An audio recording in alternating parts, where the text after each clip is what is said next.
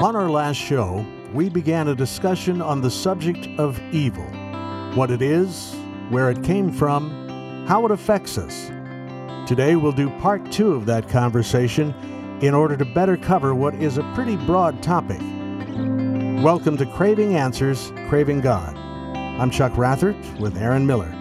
Aaron is the pastor at Saint James Lutheran Church in Glen Carbon, Illinois. Good to see you again, Aaron. You too, Chuck. Everything going well? Yes. How about you? Doing very well, thank you. So before we begin, we've got a few shows under our belt now, and I was wondering if you've received any feedback from listeners. I have. Uh, yeah, I've got I've I've got some uh, good feedback from some listeners. O- almost all positive. Um, a lot of good comments, uh, challenging questions, people who appreciate your voice, and uh, it's good to hear uh, the questions that you ask, and uh, people who say that it's uh, that it's helpful, which is good. That's gratifying. I mean, that was kind of our goal when we started this, was uh, just to be able to have conversations about questions that people have, and it's nice to know that people are listening and it's helping some people.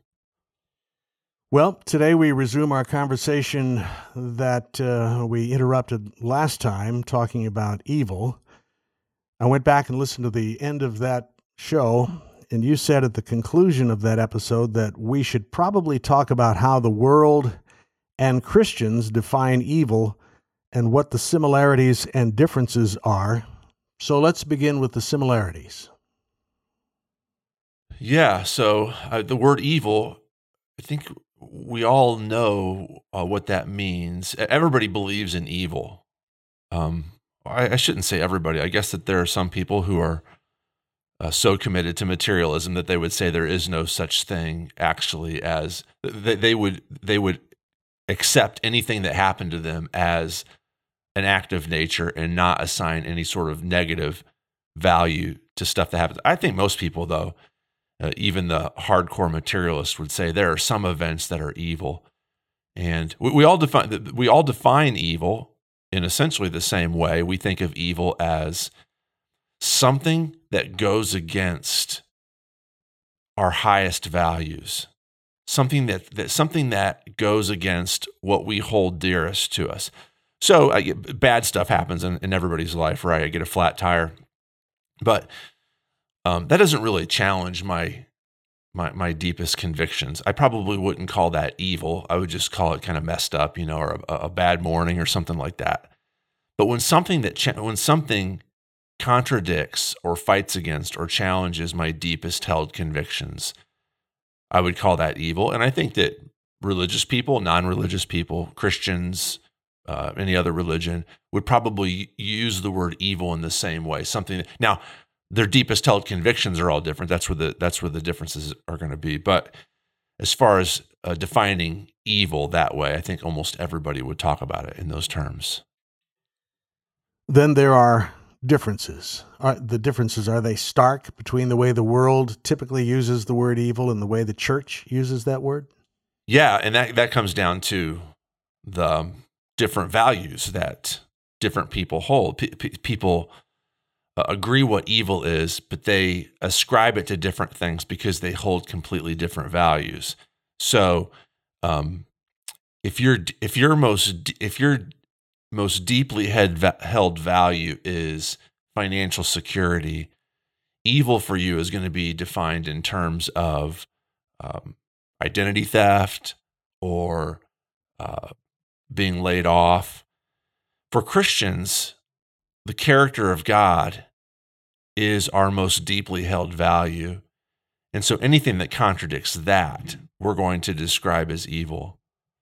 Now, so one of the things, this is interesting, I think, is that if you think about, there are times when Christians and non-Christians agree on what evil is, but they it's, there's a there's a similarity. They they they both agree that a certain thing is evil, but they have completely different reasons for it. I saw a good example of this, I think, is um, racism.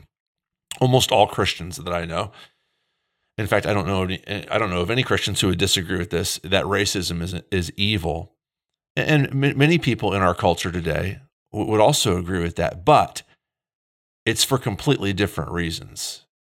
In our culture, racism is evil because Um, it violates another human being's freedom, which that's a deeply held value in Western liberal democracies, is individual freedom. And racism tries to abrogate that or take it away. For Christians, though, that's not why we think racism is wrong. And this is I'm, this is language almost straight pulled from Martin Luther King Junior We believe as Christians that racism is wrong because it treats the image of God as if it wasn't the image of God. And so but both Christians, you know, to, to treat somebody else who's made in God's image as though they are less than made in, God, in God's image is an ultimate evil because it attacks and violates our most deeply held value, which is the character of God. And so that's interesting uh, contrast too, I think, that whereas um, Christians and unbelievers in Western liberal democracies would both say that racism is wrong, they actually have quite different reasons for believing that. So as a pastor coming at questions like this from a biblical perspective, I'm thinking about the abortion issue.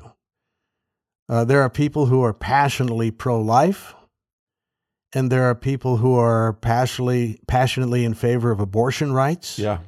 And they're both dug in probably as far as you can dig in on an issue. Yeah. Abortion people say that abortion is good. They say it should be celebrated. Pro-life people think abortion is evil. So is there a biblical way to approach that divide? Is it is it just beyond our ability to address?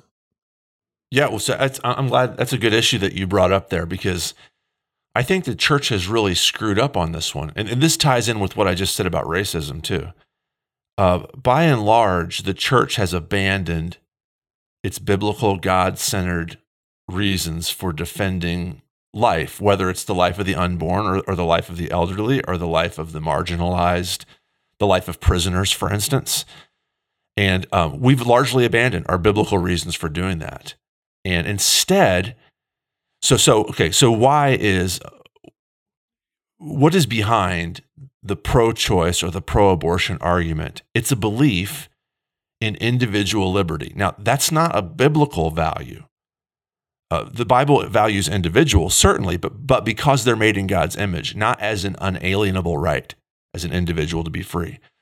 So a pro-abortion argument would argue that, uh, you know, women are, are free individuals and have rights, and um, to restrict their reproductive rights is an attack on their individual liberty. Um, Christians, though, typically have argued, no, babies have rights. That that child has a right to live, and it has no choice in the matter. It, do, I mean, does, does it make sense? Do you see the difference?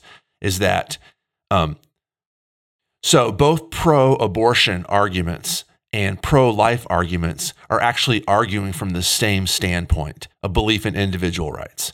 The pro-abortion argument is women have rights.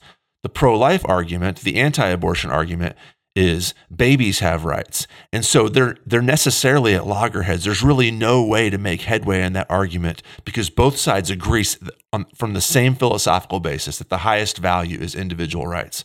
We as Christians, I think, would do better if we, well, this is hard for American Christians, to abandon the God of individual rights and say, this is not really a rights issue. This is a character of God issue.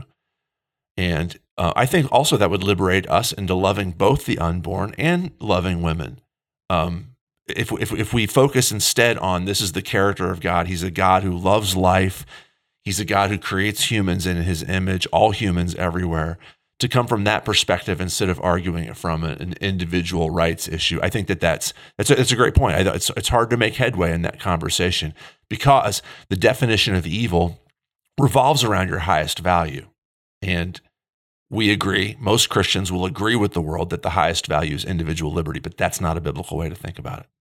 I'm thinking might be some people who are shocked to hear you make that claim.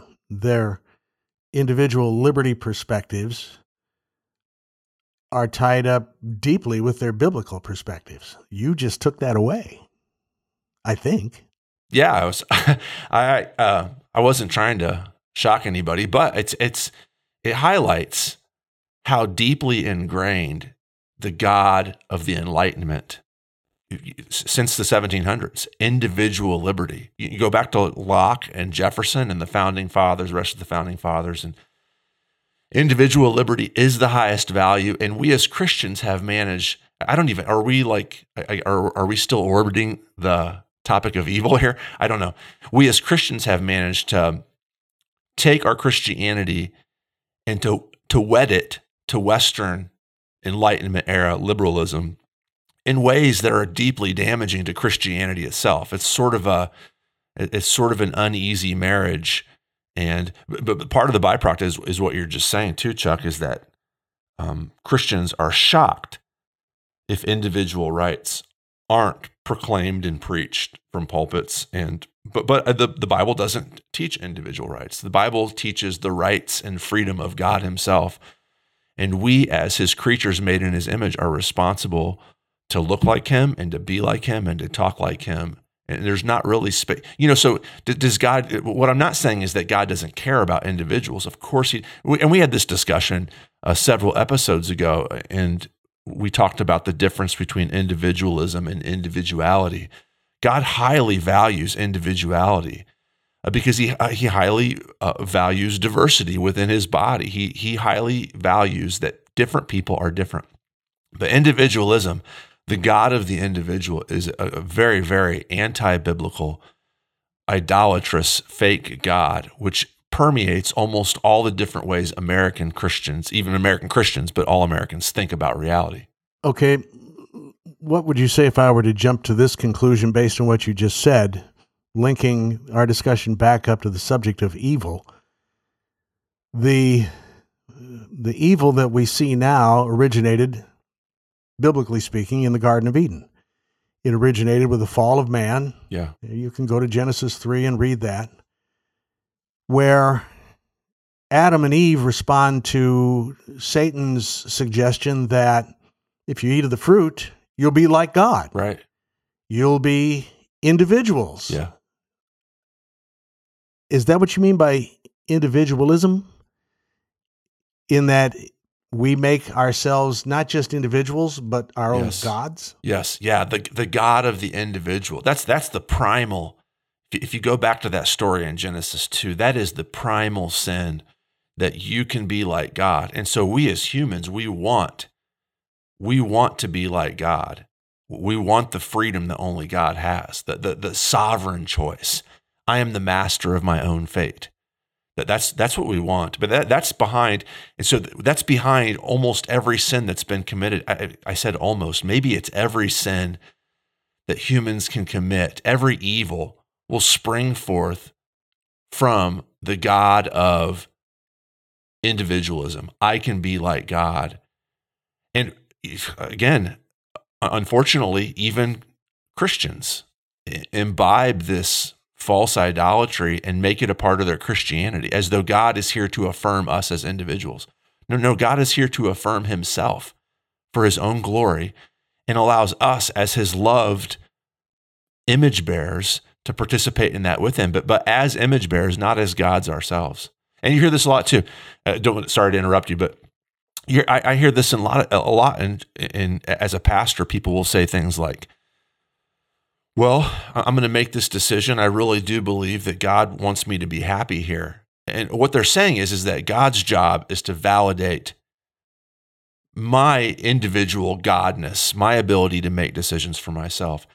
And so we're, we're, that looks good to them, but biblically, it is the ultimate evil. It's that the, the highest value is the sovereign grace and love of the Creator God. And to undermine that with the belief in the sovereignty of the individual is actually evil. So help me out with my train of thought here. Correct me if I go off the rails. I'm thinking back to Genesis. Adam and Eve are in the garden. Right. God has created everything. God has declared that it is not just good, it is exceptionally good. And Adam and Eve are living in that good environment. There's the tree of the knowledge of good and evil over right. there. Don't touch that. So Adam and Eve, they know good. What they don't know is evil. What they learn about after taking the fruit is they haven't, I don't think they learned any more about good. I think what they learned about was evil. Right. So can you talk about that? What, what did they discover by taking that fruit, which the Bible calls the, the tree of the knowledge, knowledge of right. both good and evil? Yeah, yeah.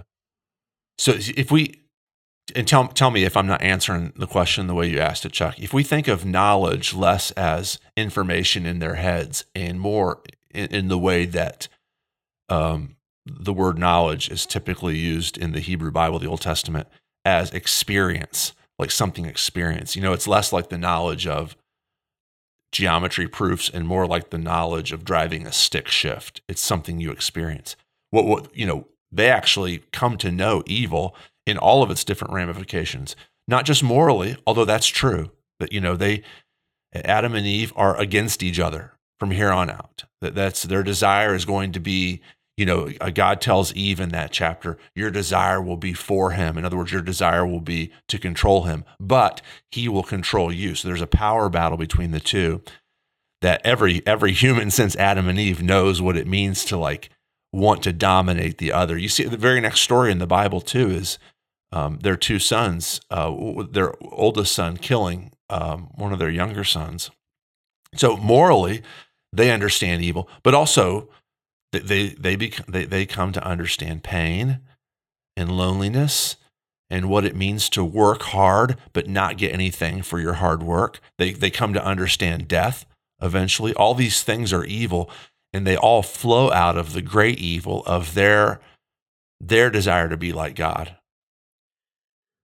Okay, so you've got my mind running here in Genesis. Genesis tells us that Adam and Eve were naked and not ashamed. Right. So they're walking around naked and not worried about it. Yeah. They're apparently, stop me if I get this wrong, they're apparently not all that terribly aware of themselves. Can we yeah. conclude from that that their knowledge of good and their identity was so intertwined or invested in God that they weren't really all that aware of themselves? Yeah. And that by disobeying God, they suddenly became very self-aware. Oh, yeah. And is sure. that evil? Yeah. So what they wanted was to be like God. And what they got was, what they got was, the most unlike God thing that you could have. They wanted power, which is you know, personal individual sovereignty, but decoupled from love, it's just created capital E evil from then right on down to now. And so, you know, what God has is, God is um, completely sovereign, completely in charge, but coupled with love, complete love, it's not evil. It's just, so sometimes you'll hear people say that you know the uh, the most perfect government in the entire world is a benevolent dictatorship with a dictator who's completely and infinitely loving and cares nothing for him or herself. That's absolutely true, uh, but that's that of course is not possible as humans anymore because of incurvatus se. We no longer are capable of that of being that outward, and so we use power. Uh, you know, what's the Lord Acton phrase? Uh, power corrupts and absolute power corrupts absolutely. We now use our power as fake gods to destroy. Now our definitions of evil are anything that undermines that power. Whereas for God, his definition of evil is anything that undermines his own loving sovereign power. And um, here lies the difference between definitions of evil, between Christians and uh, those who don't believe in the Christian God.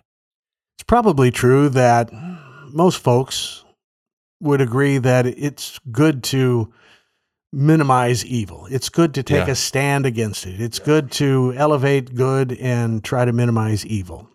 But my evil is your good. Your good is my evil. The abortion issue, for example. Then along comes Isaiah, who says, "Woe to those who call evil good and good evil, who put darkness for light and light for darkness, who put bitter for sweet and sweet for bitter." So if we can't agree on very serious issues as to which is good and which is evil, which is light and which is dark, how are we going to make any progress on minimizing evil? Yeah, th- this is the Genesis uh, two and three problem, right? Is that now that we've now that we've managed to make ourselves God, th- this is the postmodern problem too. We've we've eliminated God and science from the middle of the room, and now we are our own individual gods. In that case, the possibility, if, if, it, if this is the way the world is now, the possibility of us agreeing on a definition of evil is really slim. And even when there is overlap, for instance, on the in the issue of racism, if you dig down deep enough into the motivations, you'll see that they're that they're they're widely divergent. And uh, part of it is this is this is why too. This is why that um, power is the name of the game now. You know. T- t- Evil is whatever undermines my power. And I can't remember if I've made this quote before. I know I've done it in sermons. But uh, Lord Voldemort at the end of the first Harry Potter book, who uh, tells Harry, there is no good or evil, there's only power. Well, the Voldemorts of the world, the Hitlers of the world, they actually get it. Evil is whatever the most powerful person says is evil, and good is whatever the most powerful person says is good. This is why, so... um. You know, at the Nuremberg trials at the end of World War Two, uh, stop me too if I've if I've said these things before in our in one of our episodes. At the, at the Nuremberg trials, you know, people from uh, the Allies were were very very confused uh, at why the the uh, Nazis on trial as war criminals would say, "It's not my fault. I was just following orders."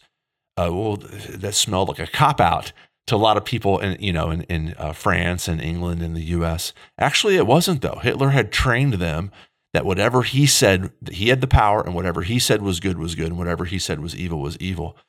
And so it's possible that, you, so this is, you know, the answer to your question, calling evil good and good evil. We have to have some sort of standard if we as a culture are going to make headway against the evil problem. Else it's just all of our individual definitions of evil fighting against each other. And then it becomes an issue of power, which, frankly, that's what politics is now. It's no longer issue-based, it's power-based. But we as Christians are able to offer the world a definition of evil, which might undermine our own definitions, which might under, undermine our own highest-held values, that of our own personal sovereignty. But if we will buy in, we can actually see some headway made against evil in the world. Maybe it's true that we human beings are not capable of delivering ourselves from evil, but in churches all over the world, in worship services all over the world, it's frequently practiced where the Lord's Prayer will be said, and in that pray- prayer we pray, deliver us from evil.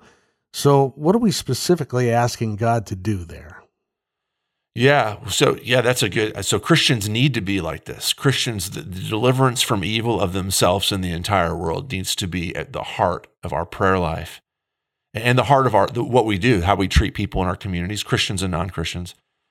Um, evil is a huge term, right? And in the Lord's Prayer, it's the follow-up to the, to the phrase, uh, lead us not into temptation, but deliver us from evil. So there seems to be a large moral content there, evil as sin. Don't God prevent us from being tempted by sin, deliver us from sinfulness. But of course, going back to Genesis two and three, right, there is no, you know, why are there tidal waves? Why is there cancer? Why is there racism? It's because of human sinfulness.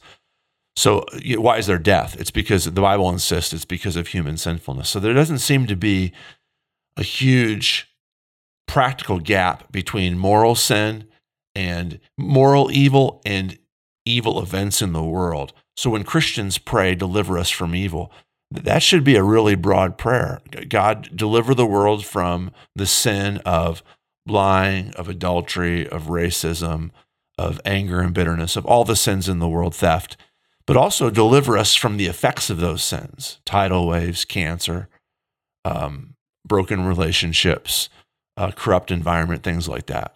What if I were to substitute the word self for evil in the Lord's Prayer? Deliver us from self. Does that work? Um, I think if you said something along the lines of deliver us from self-worship, deliver us from the God of the self, you know, so God values the selves, you know, uh, God himself is a self. He's three selves. Uh, he created us to be in his image, and as individuals, he loves us. If we understand it as um, self-love or self-worship, though, that would be that's that's at the heart. If that's at the heart of sin, if God's definition of evil is human rebellion against him, then that's a good way to understand it. But if if if, if we're understanding it as people made in God's image that he loves, then probably there's a better word for that.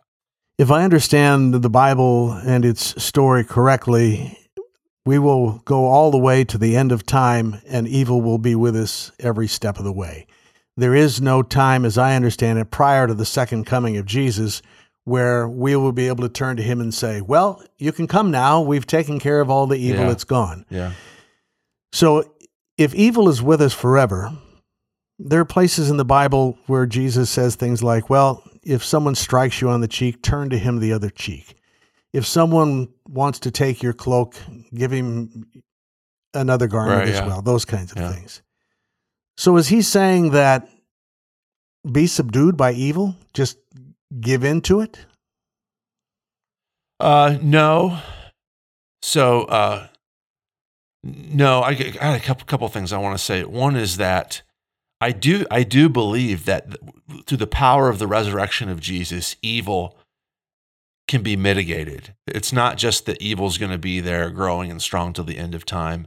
I, I think that that uh, evil can be uh, conquered through the love of Jesus Christ embodied in his people. But as far as being subdued by evil, I, the, what, you know, what's not being commanded here is to give in to sin, but what is, now this is, uh, this is twice now I've mentioned Martin Luther King Junior Uh, his version of civil rights activism was strikingly different uh, than, for instance, Malcolm X's version. Martin Luther King's version, uh, which he got from the Bible, is evil is not diminished by returning it. And this is what Jesus means in the Sermon on the Mount. Instead, the way that God deals with evil is the way he wants us to deal with evil, and that is by absorbing it. The way Jesus deals with evil The, the way Jesus deals with not just the moral, not just with the, the moral evil of human rebellion against him, but the side effects of human rebellion against him. The way that Jesus deals with it is to absorb it in his own body on the cross, and by doing so, to get rid of it. And he calls us to do the same thing. And that, of course, you know, we can't get rid of evil on our own, but but Christ in us allows, but by us absorbing evil in the name of Jesus, it allows it to be diminished. It allows it to be eradicated and replaced with the love of Jesus. One more question, Aaron, before we end this particular show, and that is, if if self and evil are sort of intertwined, if it's hard self-love, to, self-idolatry, yeah.